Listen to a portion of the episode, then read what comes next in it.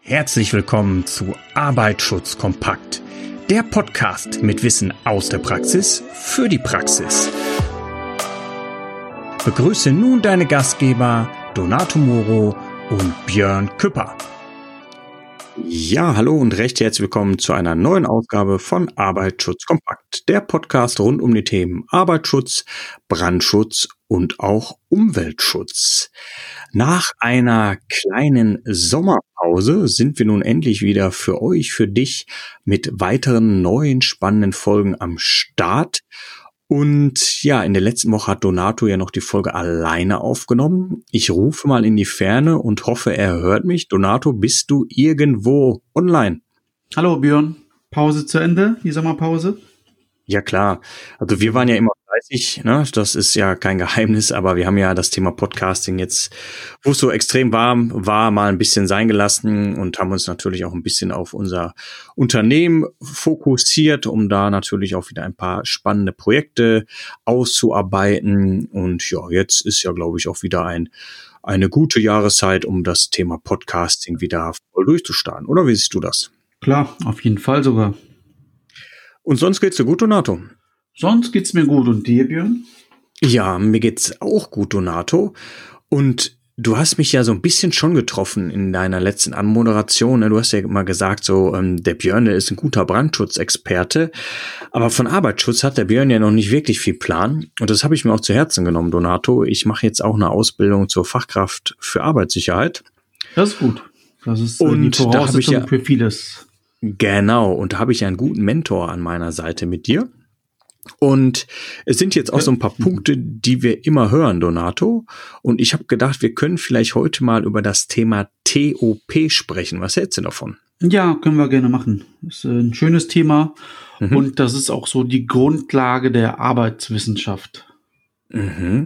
Jetzt stelle ich mich ja auch mal ganz am Anfang und unwissend hin äh, ja, top hört sich ja eigentlich erstmal gut an, wenn ich es schnell ausspreche. Was steckt denn dahinter, Donato? Schlüssel das doch mal auf für uns. Das ist ähm, ganz einfach. TOP oder Top, das ist eine Abkürzung. Das kennt man eventuell, wenn man sich lange Sachen merken möchte oder sich Zusammenhänge merken möchte, macht man es möglich, möglichst einfach. Und TOP als Top kann man sich halt merken. T für technische Maßnahmen, O für organisatorische Maßnahmen und P für persönliche Maßnahmen. Wo mhm. kommt das her? Das ist der Paragraph 4 Arbeitsschutzgesetz. Wir als Arbeitsschützer, das ist ja neben der DGUV Vorschrift 1, ist ja das Arbeitsschutzgesetz sozusagen unsere Arbeitsgrundlage. Mhm. Gesetze müssen zwingend eingehalten werden.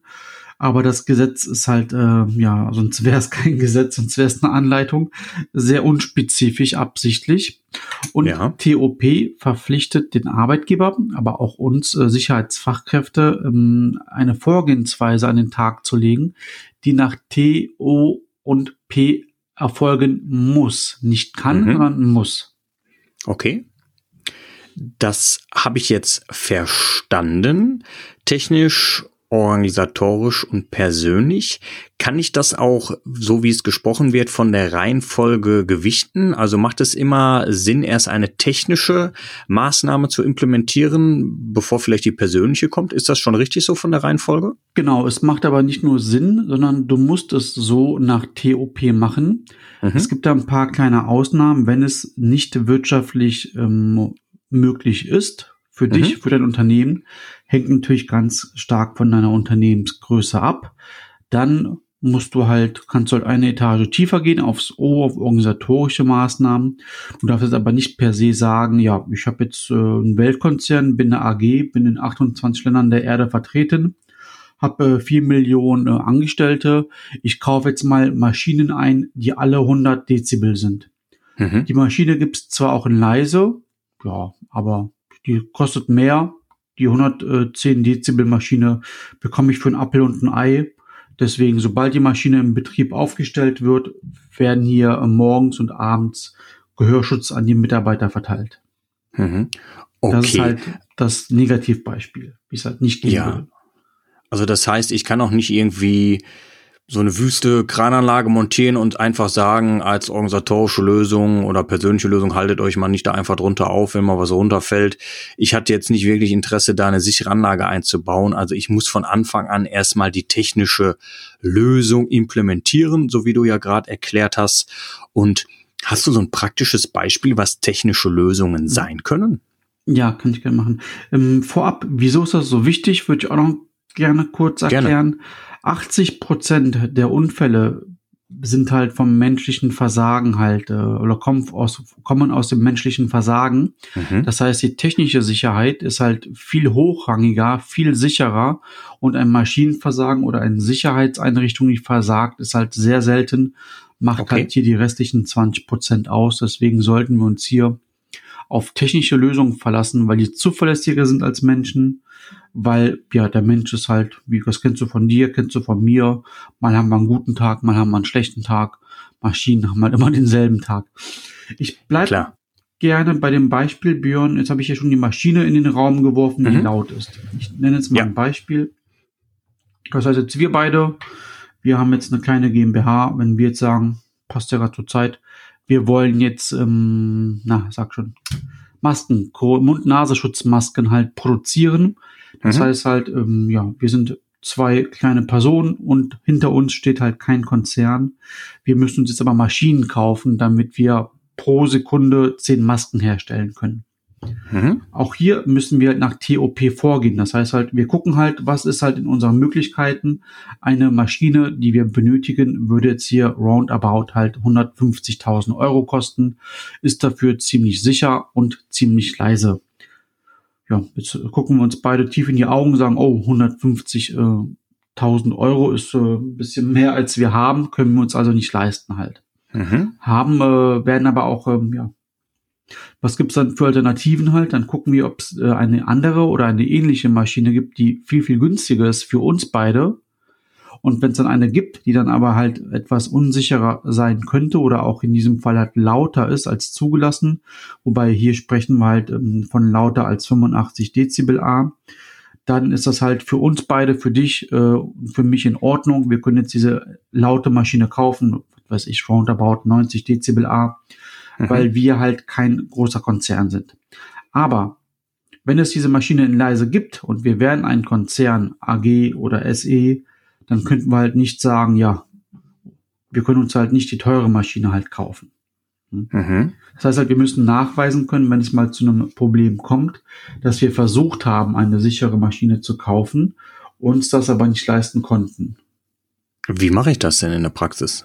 Das, du musst halt die Bücher vorlegen, du musst halt die Dokumente vorzeigen, wo wir uns beide halt überlegt haben, wie schaffen wir eine sichere Anlage, eine sichere Maschine. Da muss äh, von, von uns beiden einer ein Gesprächsprotokoll führen. Die teure Maschine war da, die günstigere Maschine war da, die teure konnten wir uns nicht leisten. Wir hätten es ja gemacht, hätten wir es gekonnt. Mhm. Finanziell. Deswegen, ähm, ja, ging es aber nicht. Deswegen mussten wir sozusagen die günstigere, günstigere Maschine kaufen, die etwas günstig, ach, die etwas, äh, die halt lauter ist als ja. der Grenzwert, der in der Lärm-, äh, Arbeitsschutzverordnung drin ist. Mhm.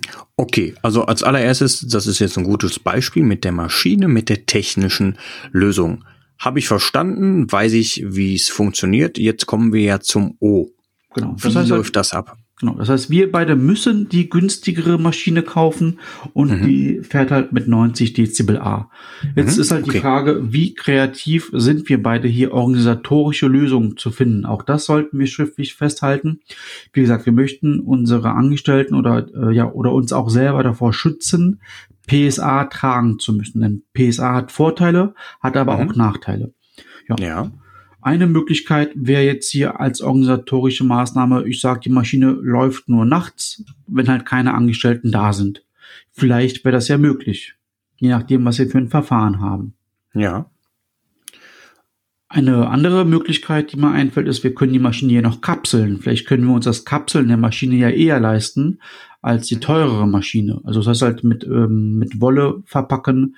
Das ist dann so ein Dämmmaterial oder halt dort, wo halt die höchsten Schallemissionen herkommen, dass wir das halt verpacken in Dämmwolle. Das wäre auch eine Möglichkeit. Oder ich sage jetzt mal als Brandschützer, ich packe die Maschine einfach in einen separaten Raum, wo vielleicht gar keine Mitarbeiter erforderlich sind. Ist das auch eine Lösung? Auch das, auch das ist halt eine sehr gute ähm, organisatorische Maßnahme. Wir packen da einen separaten Raum, wir packen ihn in einen separaten Raum rein. Wenn eventuell ein Mitarbeiter an der Maschine unbedingt arbeiten muss, kann man ja so einen Gang dahin führen, der dann mhm. zwei, drei Meter lang ist. Der Rest der Maschine ist dann aber halt durch eine Wand getrennt. Auch das wäre eine sehr gute organisatorische Maßnahme, genau.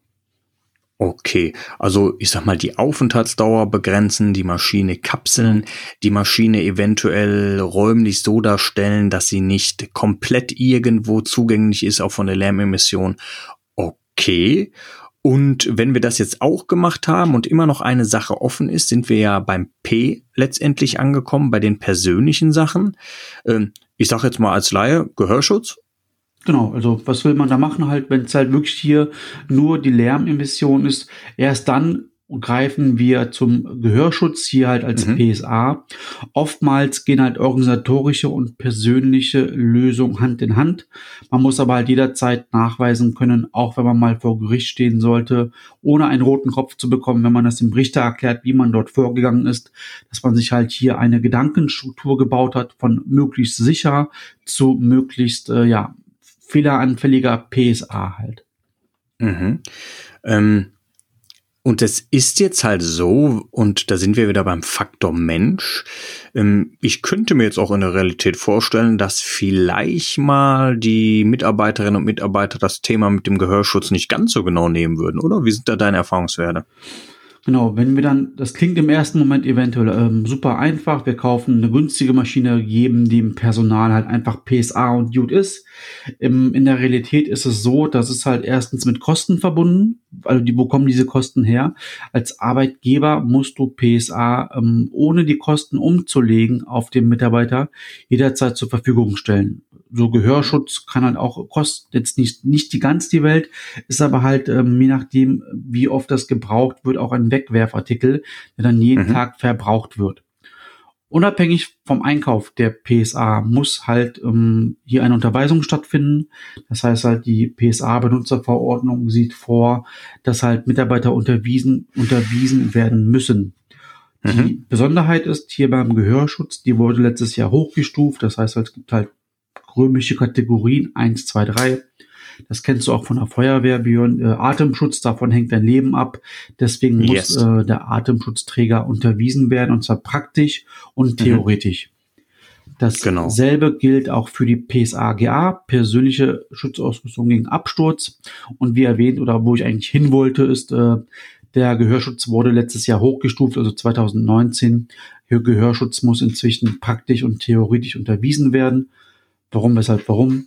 Es gibt halt, äh, oder die ähm, Lärmschwerhörigkeiten, die, äh, die gemeldeten, die gemeldeten Lärmschwerhörigkeiten bei der GB, BG brechen halt nicht ab. Mhm. Deswegen halt hier ein hoher Papieraufwand, ein hoher Schulungsaufwand und auch ein hoher Kostenaufwand, weil dauernd PSA gekauft werden muss. Und es ist aber auch schon, die Unterweisung muss schon sein, wenn es die Standard, ich nenne sie jetzt mal Ohrstöpsel im Volksmund, genau, diese, diese Oropax, die du dir zusammenquetscht und ins Ohr drückst, da brauchst Definitiv. du aber auch schon eine Unterweisung für. Genau. Kurze Fangfrage, wie legt man denn, es ist jetzt zwar ein Podcast, da kann man das schwierig machen, aber wie legt man denn diese, diese, diese Gehörschütze an, die du gerade erwähntest? Weißt du das? Die ähm, zum Zusammenknüddeln? Genau. Diese Oropax, also ich, wie legt man die richtig an? Also ich kann dir nur sagen, wie es äh, meistens gemacht wird, wie ich sehe. Ähm, ja, die Leute nehmen die und drücken oder rollen die halt in den Fingerspitzen zusammen mhm. und ja, salopp gesagt, pressen die sich dann ins Ohr. Manche ziehen auch das Ohr dabei etwas hoch, mhm. aber bei mhm. den meisten, wenn man mal so schaut, sitzen die Dinger ja auch gar nicht richtig, weil die quillen dann schon eher das wieder auch. schneller nach draußen, als wie sie überhaupt äh, sitzen. Also das ist so doch die Realität, würde ich einfach mal sagen. Das war schon richtig. Du musst, um diese richtig anzuziehen, die vorher halt mit dem Fingerspitzen knüllen, dann musst mhm. du mit der anderen Hand über den Kopf packen, die damit das Ohr nach oben ziehen und dann diese Oropax in den Gehörgang legen. Dann dehnen die sich halt wieder aus und die bleiben auch im Ohr. Ganz klar, genau. wenn die da schon halb rausfallen, hast du dort auch keinen Schutz. Und bei den Oropax ist halt noch wichtig, die sind halt nicht zu verwechseln mit Mickey-Mäusen oder mit richtig dicken Gehörschutz. Jeder Gehörschutz, jeder Gehörschutz hat seine eigene Dämpfungsrate oder Stärke. Das heißt, hier kann man damit wenige Dezibel halt nur reduzieren und nicht halt das hohe Spektrum halt. Okay, Donato. Also eigentlich ist es ähm, relativ simpel. TOP, technisch, organisatorisch, persönlich. Wir haben gesprochen, was dahinter steckt.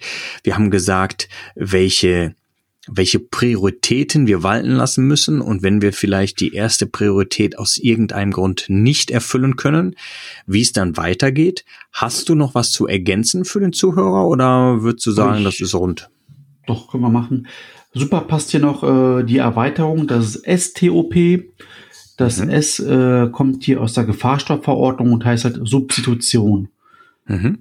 In Verbindung mit Gefahrstoffen, was könnte man substituieren? Ganz klar, man muss halt einen Gefahrstoff verwenden, der halt ungefährlicher ist oder der halt weniger Risiken für die Angestellten einfach birgt.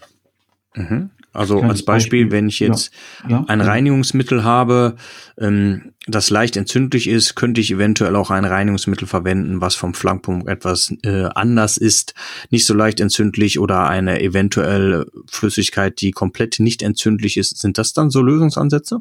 Genau, das ist der erste Lösungsansatz. Das heißt, halt, man mhm. tauscht im einfachsten Falle eine Chemikalie gegen eine etwas ungefähr, ungefährlichere Chemikalie aus. Was mhm. hier noch zu beachten ist, man, es geht halt nicht nur rein um die Chemie.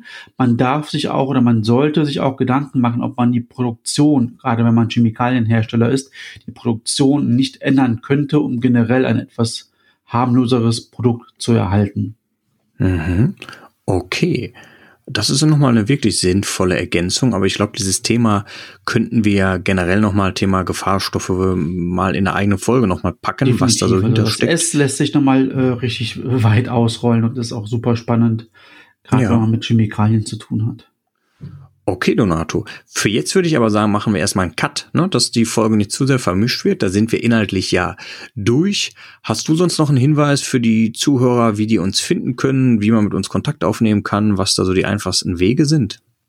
Ja, definitiv. Also wir sind ähm, in der LinkedIn-Gruppe, wo wir auch diesen Podcast hier moderieren oder halt hier äh, sind wir halt ansprechbar für Ideen, für Feedback, äh, auch für positives, genauso wie für negatives Feedback sind wir offen.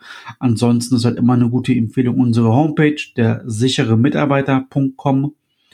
Mhm. Und ansonsten, wenn noch Fragen sind, wie gesagt, die TOP-Geschichte ist halt eine ist, ist ein kreativer Ansatz. Hier gibt es nicht eine gute Lösung, sondern hier kann es ganz oft mehrere gute Lösungen geben.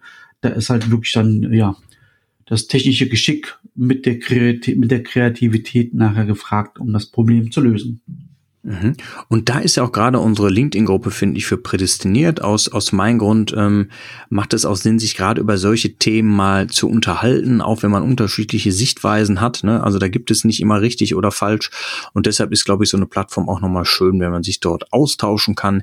Wie kommt man jetzt zur LinkedIn-Gruppe? Wie gesagt, einfach auf LinkedIn gehen, dort mal nach unserem Podcast suchen. Arbeitsschutz kompakt, der sichere Mitarbeiter ist dort auch zu finden. Oder wie Donato schon erwähnt hat, www.sicherermitarbeiter.com und dort findet man auch die Kontaktmöglichkeit zu uns und auch den Link zu unserer LinkedIn-Gruppe. Donato, ich würde sagen, für heute sind wir durch und wir hören uns dann auch wieder in der nächsten Woche mit einer weiteren Folge. Und ich würde sagen, ich danke dir erstmal, Donato, und ja, bis demnächst. Björn, schönen Abend, bis bald. Tschüss. Bis dann und dir, lieber Zuhörer, natürlich wie immer, pass gut auf dich auf. Ciao. Das war es auch schon wieder für heute bei Arbeitsschutz kompakt. Wir würden uns freuen, dich bald auch schon wieder in einer neuen spannenden Folge begrüßen zu dürfen. Bis dahin, passe immer gut auf dich auf.